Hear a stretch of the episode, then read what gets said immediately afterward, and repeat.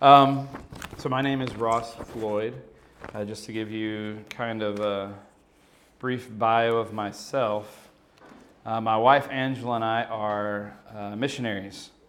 The past 3 years we have served in Bogota, Colombia, and we are looking to, within the next year or so, move to Panama City, Panama. Missions is something that we feel God has called us to, we feel very passionate about, and I'm just glad that I was able to come with these guys from Florida to hang out with you guys and minister to you. So the topic of the conversation, the topic I was given was God's men in the family. So when I was preparing for this, just kind of thinking of it and just kind of the trail that I went on, I kind of changed the title of it. Still the same theme, still the same overarching theme. But the title that I changed it to kind of ties in to what Adam talked about, and I believe might tie in to what Andrew talks about, but it's you must fight for it. So when we're talking about the context of God's men in the family, just know that you must fight for it. So as I began to prepare for this and just kind of figuring out which way I should go, I did as Adam, and just thinking about our world view of what's manhood, masculinity, machismo. So I just did a simple word search. Went to the dictionary and just looked up. I think the first word I looked up was masculine. And instead of looking for the definitions, I did synonyms. What are the synonyms of masculine? And here are some of the following that came up: honorable, gallant, strapping, stout-hearted. And of that group, stout-hearted just kind of jumped out at my face. So I was like, okay, I'll go with stout-hearted and see where that takes me. And from those, stout-hearted, bold, heroic, noble, valorous, and then staunch. This time, staunch kind of poked out to me. I think because the only time that I've ever heard it was in the context of politics. It's like in the U.S., it's like, oh, he's a staunch Democrat, or he's a staunch Republican. They're very hard in what they believe, to the point of stubbornness, I think.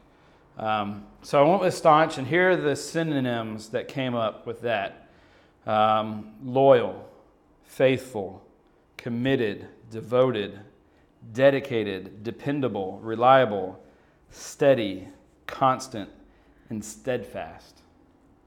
And I think we can say with confidence that all of those words should be descriptions of men of God. That we can one day maybe reclaim that word staunch away from the world of politics, and somebody can call us a staunch man of God. So let's just get into it. I think I might throw you for a loop for our first group of verses when you think about being men of God, but let's just go with it. Let's turn to Revelation chapter 12, verses 7 through 12.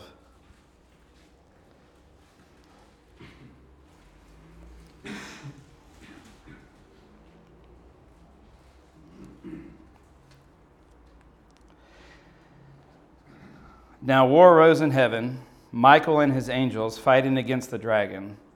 And the dragon and his angels fought back, but he was defeated. And there was no longer any place for them in heaven. And the great dragon was thrown down, that ancient serpent who is called the devil and Satan, the deceiver of the whole world. He was thrown down to the earth, and his angels were thrown down with him. And I heard a loud voice in heaven saying, "Now the salvation and the power of the kingdom of our God and the authority of his Christ has come. For the accuser of our brothers has been thrown down, who accuses them day and night before our God.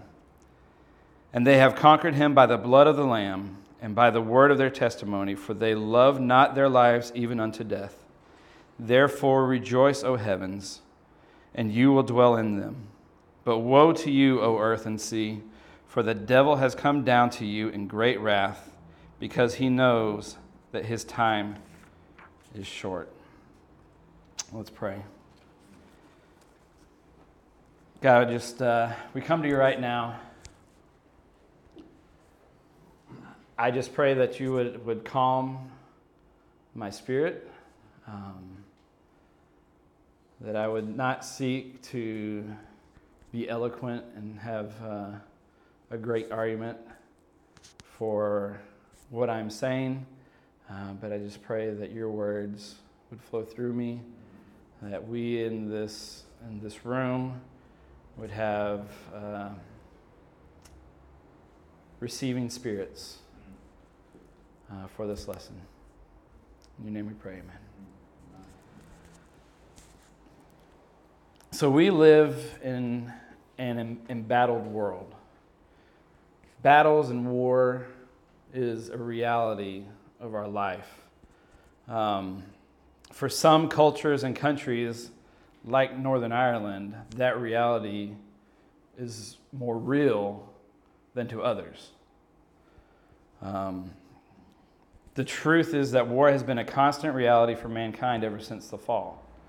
Brother against brother, neighbor against neighbor, nation against nation. We can pull daily headlines from the newspaper of some battle going on in the world.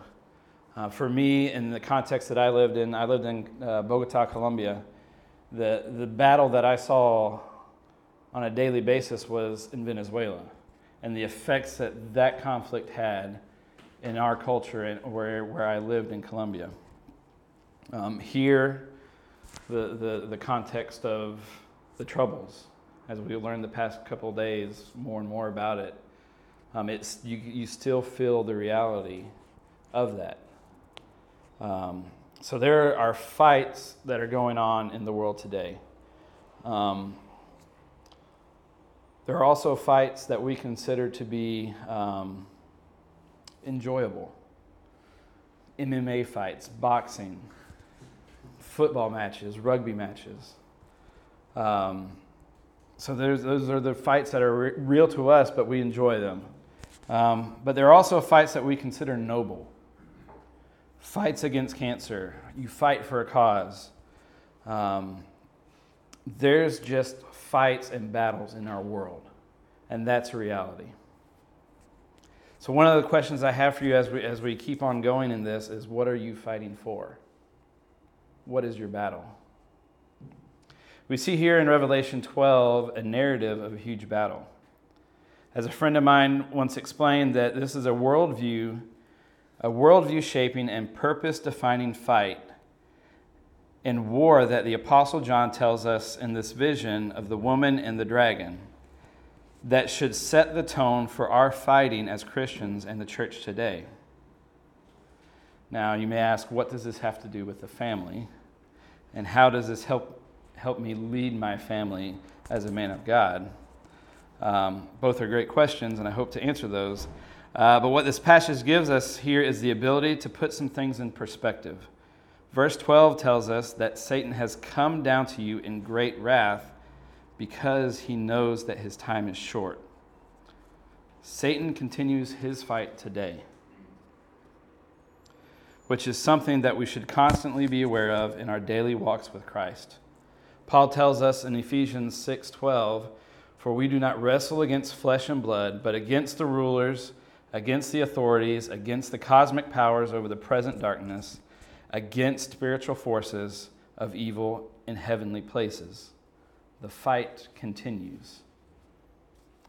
According to Pastor Wei Ho of Atlanta, Georgia, what John wants us to know is that Christ is victorious over Satan through what he did on the cross and resurrection. The same Satan that ruled over us when we were dead in our sin, the one who deceived us, who deceived Adam and Eve, and therefore caused the rest of humankind to fall with them, the same Satan who accuses us and our brothers and sisters before God day and night has been thrown down by Christ, that we conquer because of Christ's conquest. So the answer to those previous two questions, what does this have to do with my family? How does this help me lead them? I believe the answer is this, that the battle is won. Christ has conquered. But the fight continues. Satan is dead set on deceiving us to believe that the battle is won, that there's nothing else to do. The fight against cosmic powers over the present darkness, against spiritual forces of evil, continues. You must fight in your personal walk with Christ, and you must fight for your family's walk with Christ. And that just brings up the whole question. Now, if Christ is one, then what's the point? My simple answer is that's exactly what Satan wants you to think. He wants you to be lazy in your faith. And frankly, that's the easiest option, to be lazy. To have the attitude of, well, God saved me, so I'm good. I don't have to do anything else. That's exactly what Satan's hoping for. Let me kind of put that in another way. Thank you guys for coming today. The fact that you're here is amazing. You could have done anything else you wanted to, but be here. So the fact that you came is just awesome. Speaking in percentages, it's 100% easier not to come, not to do anything, than it is to come, to do anything at all. So the fact that you've made the sacrifice and came is just mind-blowing. And that's how it is when we're talking about laziness in our walk with Christ. It's 100% easier to be lazy, to give in to sin, than it is to fight for our walk with Christ.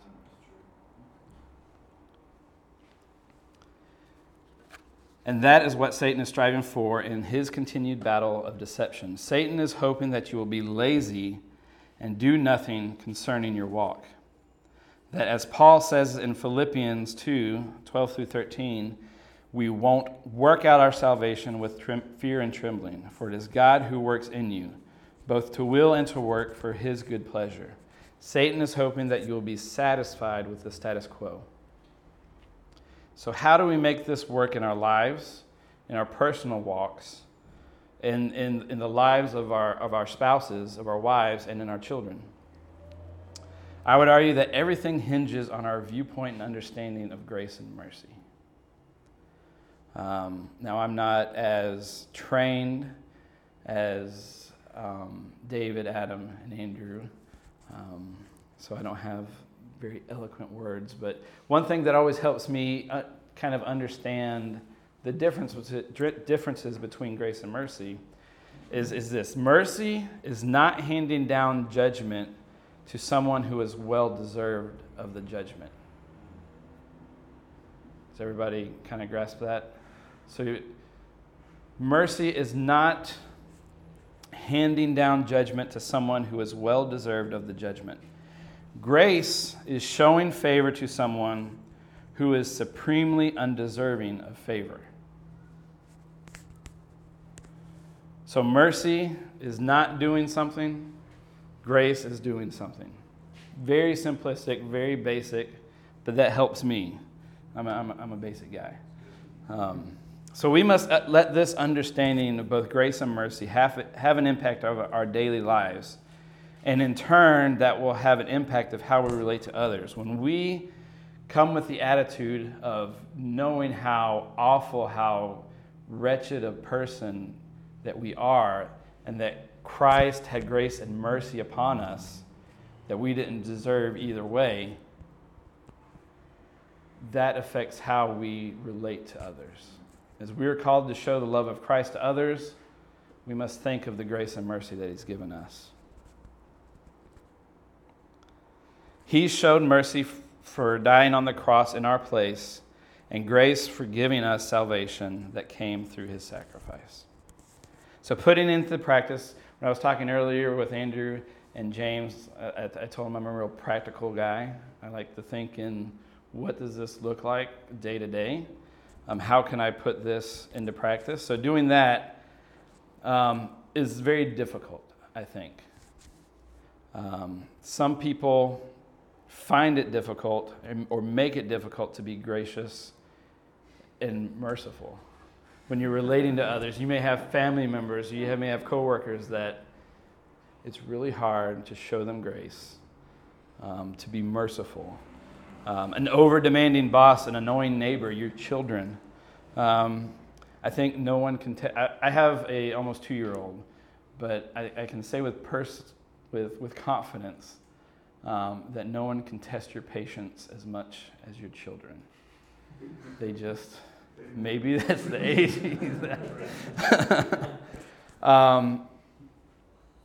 So how many of you guys are familiar with the Myers-Briggs personality test? So it's a personality test. I've taken it probably 5 or 6 times through the course of my career, just like ridiculous amount of times, but I've had to do that. And they say that the more you take it, like as you grow in life and you change as you grow, that your results will most likely change over time. Like example, when my wife and I first took the test, she got one result that she was found to be an extrovert, an extreme extrovert. But later on, a few years later, she was kind of more borderline introvert, extrovert, just kind of how life has changed. But every time I've taken it, I've gotten the exact same results every single time. And so here's kind of the different categories. You have extrovert and introvert. That just kind of, are you outwardly or inwardly focused? I think that's pretty self-explanatory. The next are sensing and intuition. How do you prefer to take in information? With sensing, focus on reality of how things are. You just sense things. Intuition, you imagine the possibility of how things could be. The third kind of category is thinking and feeling, which describes how you prefer to make decisions. Are you a thinker or a feeler? With thinking, you make decisions in an impersonal way using logic and reasoning. With feeling, you base your decision on personal values and how your actions affects others. And the fourth category is between judging and perceiving. And that's just how you prefer to live your outer life, all right? With judging, you prefer to have matters settled, and you think rules and deadlines should be respected. Makes sense to me. Perceiving, you prefer to leave your options open, and you see rules and deadlines flexible. So I've taken this test 5 or 6 times, like I said, and every time is the same result. I am a very strong ISTJ. So I'm intuitive. I'm thinking, judging.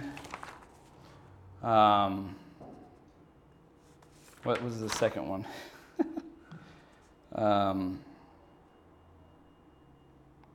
Introverted, sensing, thinking, and judging. I'm a very introverted guy. It's hard for me to kind of get in groups and mingle. I'm having a good time when I'm by myself and just watching you guys enjoy yourself. But I'm very, very strong in all those. Every time I've taken it, I'm like at the extreme scale of it. And a lot of times it's the judging that can get me in trouble.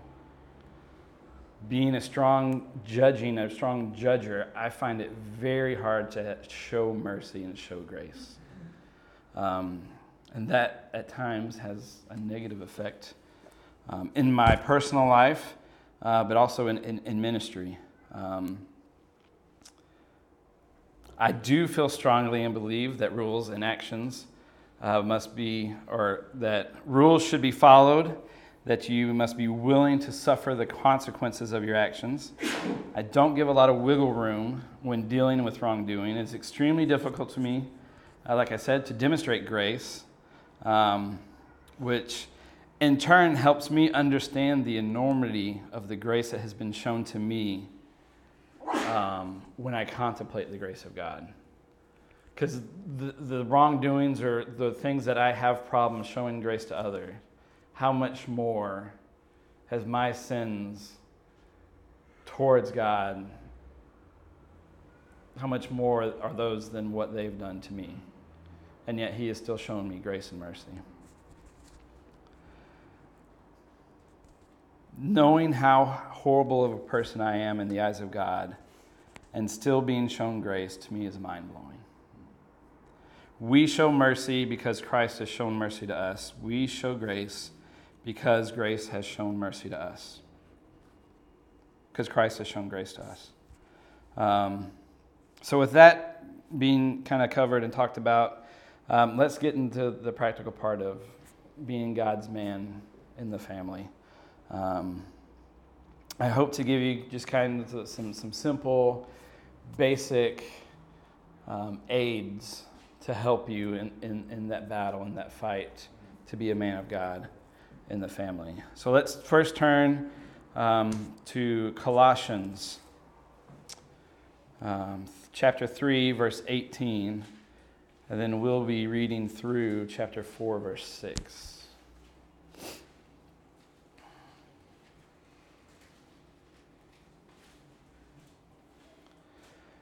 Wives, submit to your husbands, as it is fitting in the Lord. Husbands, love your wives and do not be harsh with them. Children, obey your parents in everything, for this pleases the Lord. Fathers, do not provoke your children, lest they become discouraged. Bondservants, obey in everything those who are your earthly masters, not by way of eye service as people pleasers, but with sincerity of heart, fearing the Lord. Whatever you do, work heartily as for the Lord and not for men, knowing that from the Lord you will receive the inheritance as your reward. You are serving the Lord Christ. For the wrongdoer will be paid back for the wrong he has done, and there is no partiality. Masters, treat your bondservants justly and fairly, knowing that you also have a master in heaven. Continue steadfastly in prayer, being watchful in it with thanksgiving. At the same time, pray also for us that God may open to us a door for the word to declare the mystery of Christ, on account of which I am in prison, that I may make it clear which is how I ought to speak. Walk in wisdom toward outsiders, making the best use of the time. Let your speech always be gracious, seasoned with salt, so that you may know how you ought to answer each person. Now let's also turn to Ephesians chapter 5, verses 22 through 33.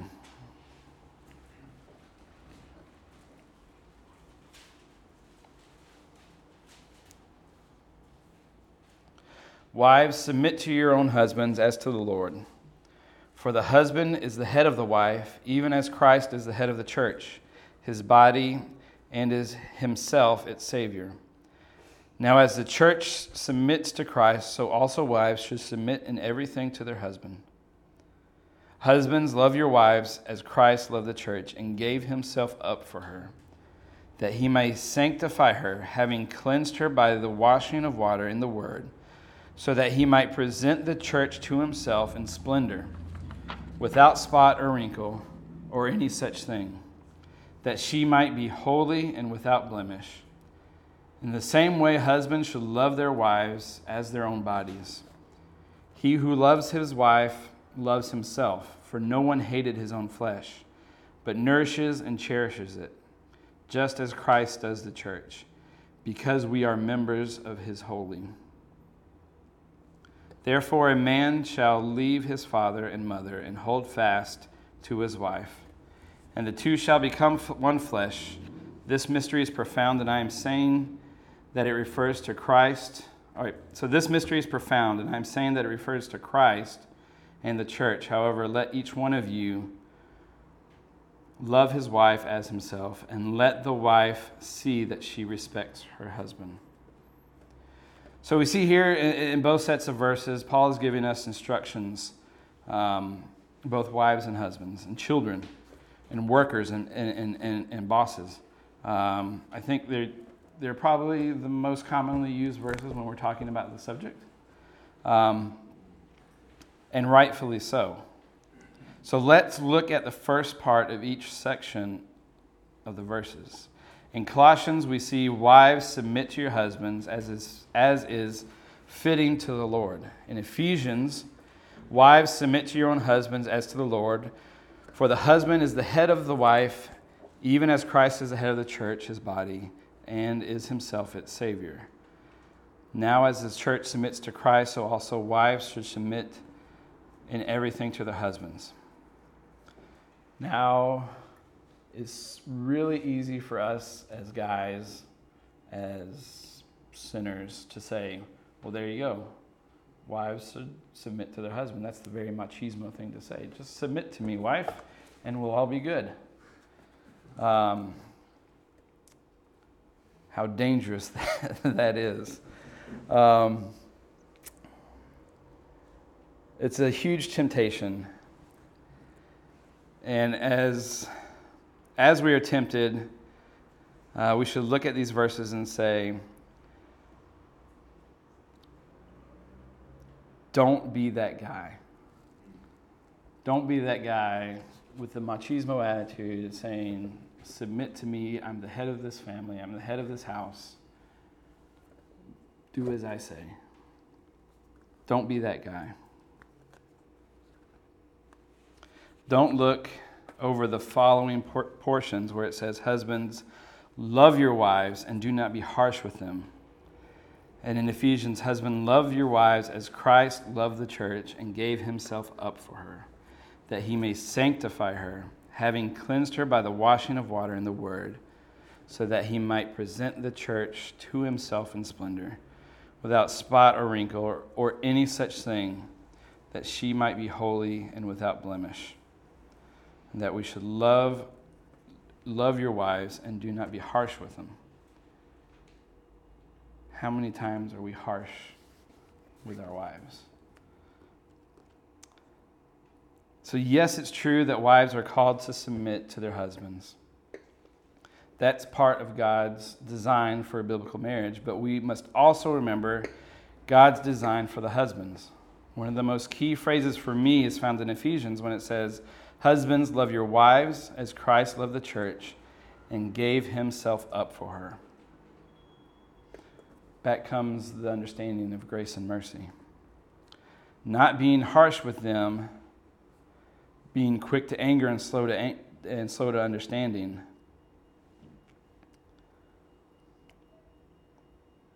Now let's turn again to that grace and mercy.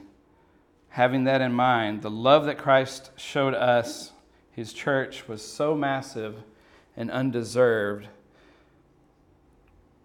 How many times has our sin called for righteous anger from the Lord?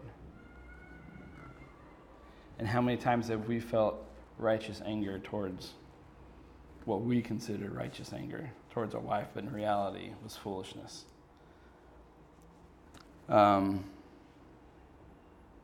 The love that Christ showed his church was so massive and undeserved, yet we are to demonstrate that love, the love that he had for us towards our wife. Christ gave himself up for the church.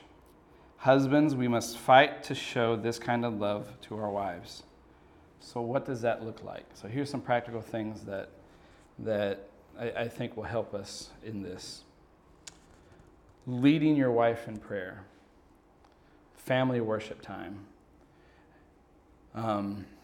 We should make that sacrificial commitment to lead our wives in prayer and worship. We should lead our wife in study as part of the worship. Having that time of devotion with your wife. Communicate with your wife. One of the most impactful things you can do in your marriage is to communicate with your wife, not just when having an argument and trying to get your point across. I learned that lesson pretty early on in our marriage, the importance of communication. One of the first fights that Angela and I had was right after we were married. We had just moved into an apartment, and we're kind of setting up the apartment. We got some lamps for our bedroom, some bedside lamps, and I was putting them together. And then I walked into the living room, and my wife, she was just like stone cold, wouldn't talk to me, visibly angry, and I had no idea what was going on.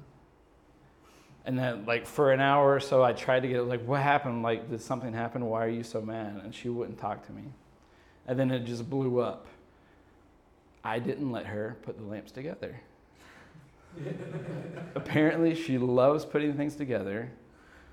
But that was a lesson that taught us, like, we need to communicate. Even in the little things that she loves to put a lamp together, the fact that I did it made her so angry that, I mean, that was one of the biggest lessons for us. Like, communication, no matter how small, is extremely important. If you don't communicate with your wife, your marriage is going to suffer. You ask for forgiveness when you've sinned against your wife, when you've done her wrong. You set that tone for open communication, that you can talk honestly about hurts, feelings, and misunderstandings. Another very important thing is you ask what your wife needs, what her needs are. Now, this can range from helping at a party, for cleaning up the bedroom or the living room. But it also means asking her what she needs to remain mentally and spiritually stable. Sometimes that means giving her space to breathe, not being overpowering and hovering over her. And in full honesty, on this, my wife has helped me come up with this list. So, complete honesty, this is probably more for me than you guys.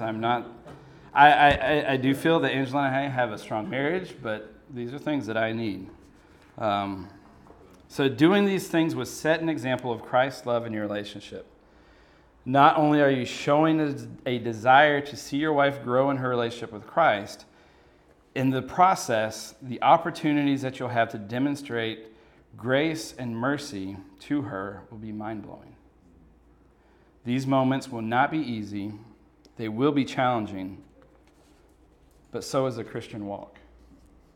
Demonstrating grace is difficult. Being patient is hard, and being unselfish can sometimes be impossible or feel impossible. But this is a sanctifying process.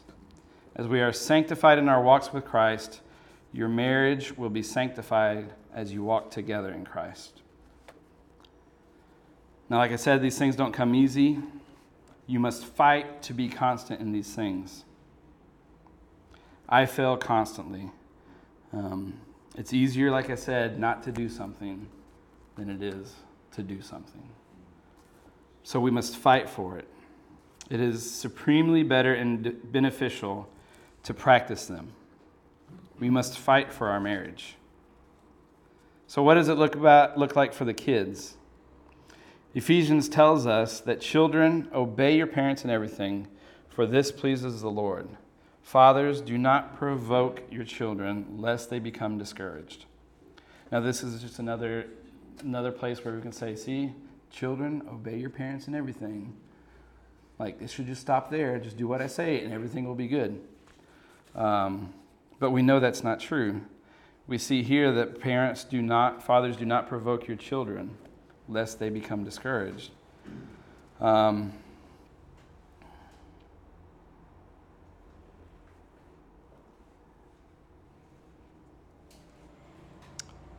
The word provoke to me conjures up a few images. One of the images is of the schoolyard bully picking on a kid, just kind of provoking him, trying to get him to fight back, just constantly poking at him. But another image that comes up to my mind is a father being impatient with their kids and in turn provoking an action of disobedience towards the father.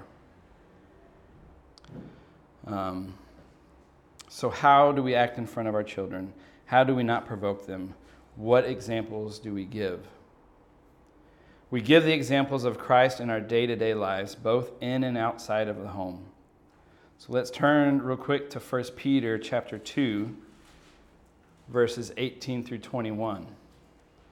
Now in this section, Peter is speaking of submission to authority, which makes it great in the application of parents and children. What a better way to teach them by example.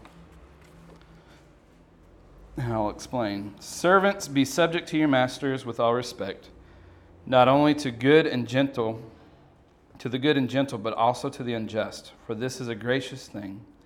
When mindful of God, one endures sorrows while suffering unjustly. For what credit is it if when you sin and are beaten for it, you endure? But if when you do good and suffer for it, you endure, this is a gracious thing in the sight of God. For to this you have been called, because Christ also suffered for you, leaving an example, so that you might follow in his steps. When I was a child, the person that I looked up the most was my father. And for me, he was a perfect example of this. And also the crazy amount of characteristics that I've picked up from my father through his example is ridiculous. I think the saying is, when you grow up, you end up being like one of your parents, your father, girls, their mother. It's ridiculous how like my dad I am. It's kind of embarrassing, and sometimes I don't like it. But he was a perfect example of this passage in my life. The way he presented himself and handled himself at work was this. And in turn, he did that, set that example for us in the house. We must be aware of the impact that we have on our children. We must demonstrate Christ to them on a daily basis. Christ left us his example that we might follow in his footsteps. So let us leave an example of what it means to follow in the footsteps of Christ. The best way to fight for your children, one of the ways, is to lead by example. Be the same person at home as you are at work. There's a stereotype of pastors' kids and missionary kids, that they're the hellraisers, that the stereotypical, the pastor's kids are going to be the one when they get in high school, get out of college, they'll have problems with alcohol, drug, might get arrested. He's a pastor's kid.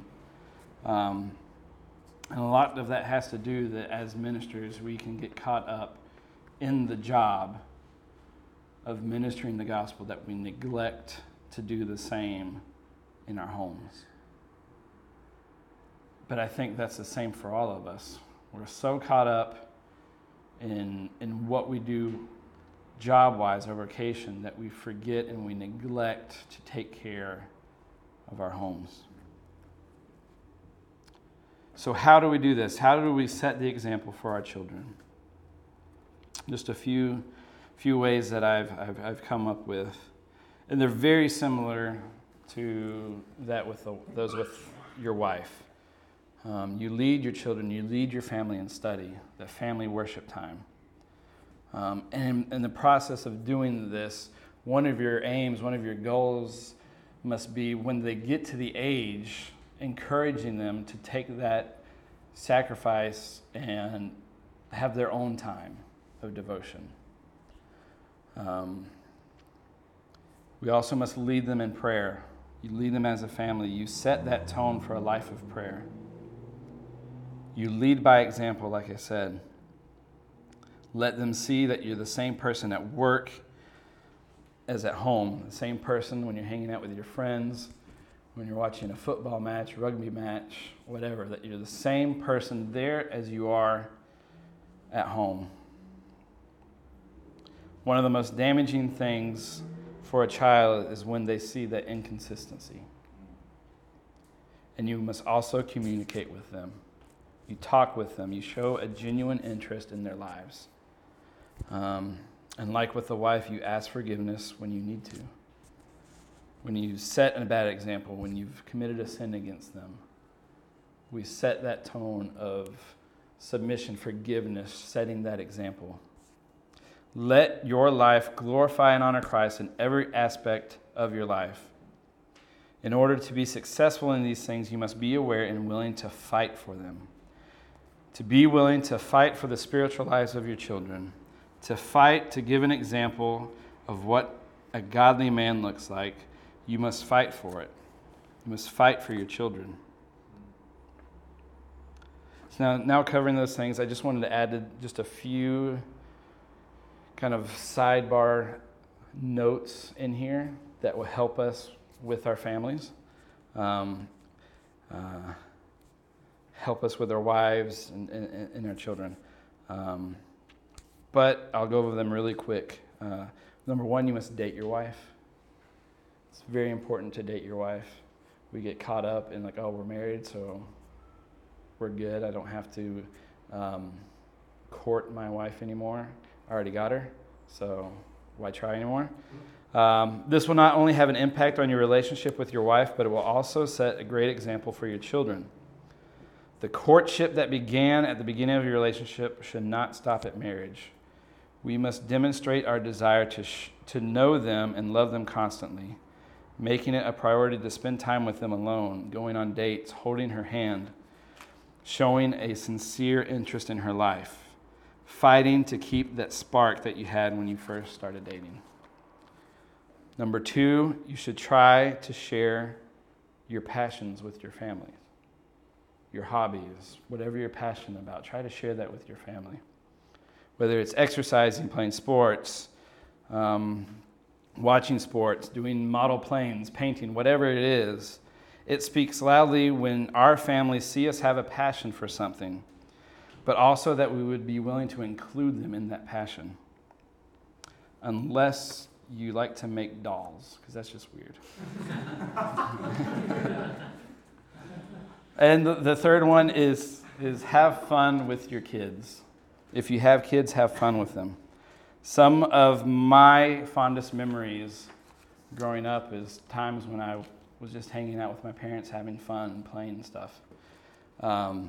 One of the biggest memories I have is when I explain it to people, it seems really weird to them.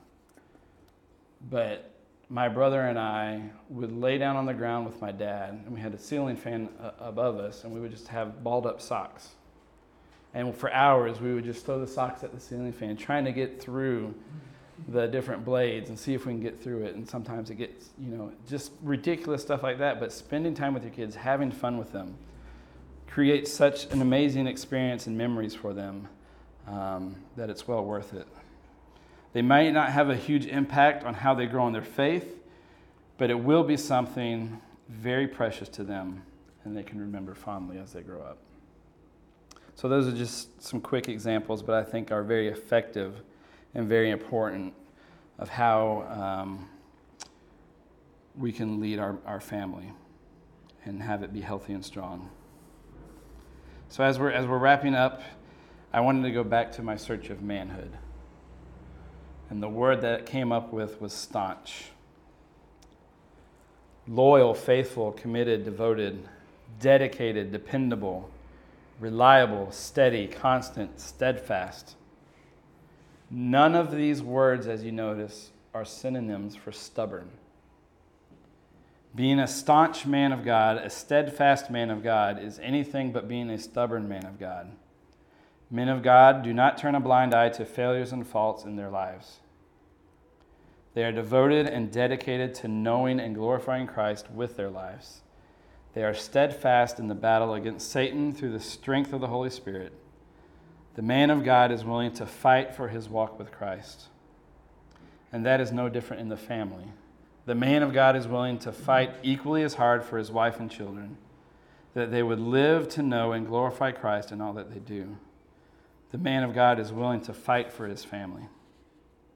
So in conclusion, if we desire to be men of God, leading our families in a way that glorifies and honors Christ, we must do as Ephesians 5:1 says, be imitators of Christ as beloved children. We must imitate the love of Christ to our wives and our children, and imitating that love means fighting for them. So if you desire to be a man of God, to be a godly example in the home, a husband and a father, you must fight for it.